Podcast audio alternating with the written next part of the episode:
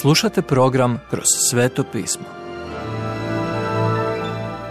Poštovani slušatelji, dobrodošli u radio program Kroz sveto pismo. U današnjem programu razmatramo dijela apostolska autora Venona Magija.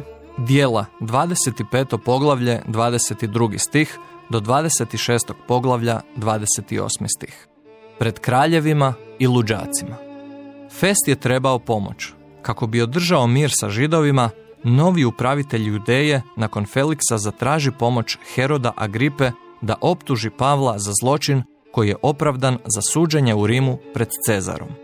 Nijedan od njih dvojice ne razumiju zašto židovi mrze Pavla, a ne razumiju ni evanđelje. Svi su govorili o putu, čak su Fest i Agripa iz prve ruke željeli saznati što je to zapravo put. Kada se Pavao okrenuo vjeri u Isusa Krista, Bog mu je rekao da će doći dan kada će stajati pred kraljevima i vladarima. Pa, danas je taj dan. Ovo je vrhunac Pavlove službe i on ga koristi da propovjeda najveću propovjed ikada zapisanu. Ovo nije suđenje, Pavao se ne brani, već on radije koristi otvorena vrata da objasni evanđelje kako bi Agripa razumio i okrenuo se vjeri u Isusa Krista. U prostoriji je bilo nekoliko stotina ljudi, ali Pavao govori samo kralju Agripi, pozivajući ga da se obrati Isusu Kristu. Zamislite taj prizor. Velikom svečanošću Herod Agripa i njegova supruga ulaze na suđenje. Zatim ulazi Pavao, neupadljiv zatvorenik, okovan između dvojice stražara. Ali Pavao privlači njihovu pažnju jer je inteligentan i zna dobro govoriti. Oni također primjećuju nebesko svjetlo na njegovom licu. Zapravo, čak i sa stotinom promatrača, samo su dvojica bila u prostoriji. Jedan u grimiznoj, a drugi u zatvorskoj haljini. Jedan na prijestolju, drugi u okovima. Agripa je kralj, ali u ropstvu grijeha. Pavao, okovima vezan zatvorenik, raduje se slobodi zbog oproštenih grijeha i slobodi u Kristu.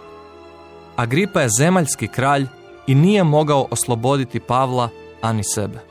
A Pavao je poslanik Krista kralja koji ga je oslobodio i koji je mogao osloboditi Agripu od posljedica grijeha i prokletstva. Pavao želi da kralj Agripa to zna. Duboka čežnja ispunjava njegovu dušu dok moli za Agripu da se obrati Bogu. Pavao je tada stajao pred kraljem pogana i predstavio mu evanđelje. Da je Krist umro za naše grijehe, bio je pokopan i ponovno uskrsnuo.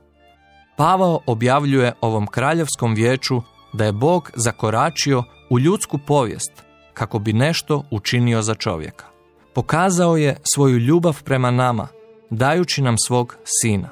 A Agripa, izgledavši poput izmučene duše, priznaje. Zamalo me uvjeri da postanem kršćanin. 26. glava, 28. stih. Zamalo. Znaš li da možeš biti zamalo pa kršćanin i dalje biti izgubljen za vječnost? Zamalo nije dovoljno. Ili prihvaćate Isusa Krista kao svog spasitelja ili ne. Ne može biti zamalo. To mora biti sve. Agripa je sada dovoljno čuo. Čuli su o putu, čuli su za istinu i za put u život. Zatim Agripa ustaje i napušta prostoriju. Zaključuje kako Pavao nije počinio nikakav zločin i oslobodio bi ga da se Pavao nije pozvao na Cezara. Pavao je čeznuo za Rimom, da vidi sljedbenike puta i da ih utvrdi u istini. Iako ide na neočekivani način, Pavao je sada na svom putu. Slijedi neočekivana avantura nastavlja se na otvorenom moru na putu za Rim. Poštovani slušatelji, emisiju Kroz sveto pismo možete slušati svakoga dana od ponedjeljka do petka na City radiju na frekvenciji 88,6 MHz na području Velike Gorice, odnosno Zagrebačke županije i na 104,9 MHz za područje dijela općine Lekenik, odnosno Sisačko-Moslovačke županije. Pozivamo vas da nas posjetite na mrežnom mjestu ttb.twr.org i www.kršćanskiradio.org. gdje možete poslušati dužu verziju programa kroz sveto pismo. Do slušanja.